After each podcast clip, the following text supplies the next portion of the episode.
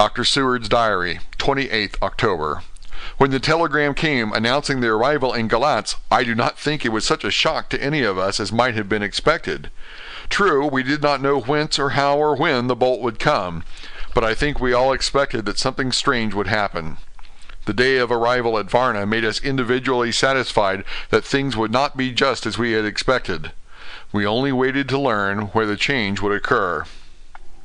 Nonetheless, however, it was a surprise.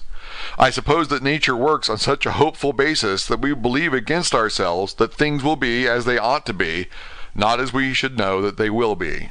Transcendentalism is a beacon to the angels, even if it be a will o' the wisp to man. Van Helsing raised his hand over his head for a moment, as though in remonstrance with the Almighty, but he said not a word, and in a few seconds stood up with his face sternly set. Lord Godalming grew very pale, and sat breathing heavily. I was myself half stunned, and looked in wonder at one after another. Quincey Morris tightened his belt with that quick movement which I knew so well. In our old wandering days it meant action. Mrs. Harker grew ghastly white, so that the scar on her forehead seemed to burn, but she folded her hands meekly and looked up in prayer. Harker smiled, actually smiled, the dark, bitter smile of one who is without hope, but at the same time his action belied his words, for his hands instinctively sought the hilt of the great kukri knife and rested there. When does the next train start for Galatz? said Van Helsing to us generally. At six thirty tomorrow morning. We all started, for the answer came from Mrs. Harker.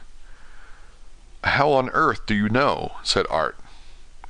You forget, or perhaps you do not know, though Jonathan does, and so does Dr. Van Helsing, that I am the train fiend.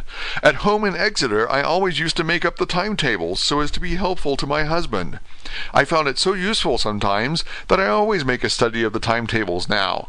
I knew that if anything were to take us to Castle Dracula, we should go by Galatz, or at any rate through Bucharest, so I learned the times very carefully.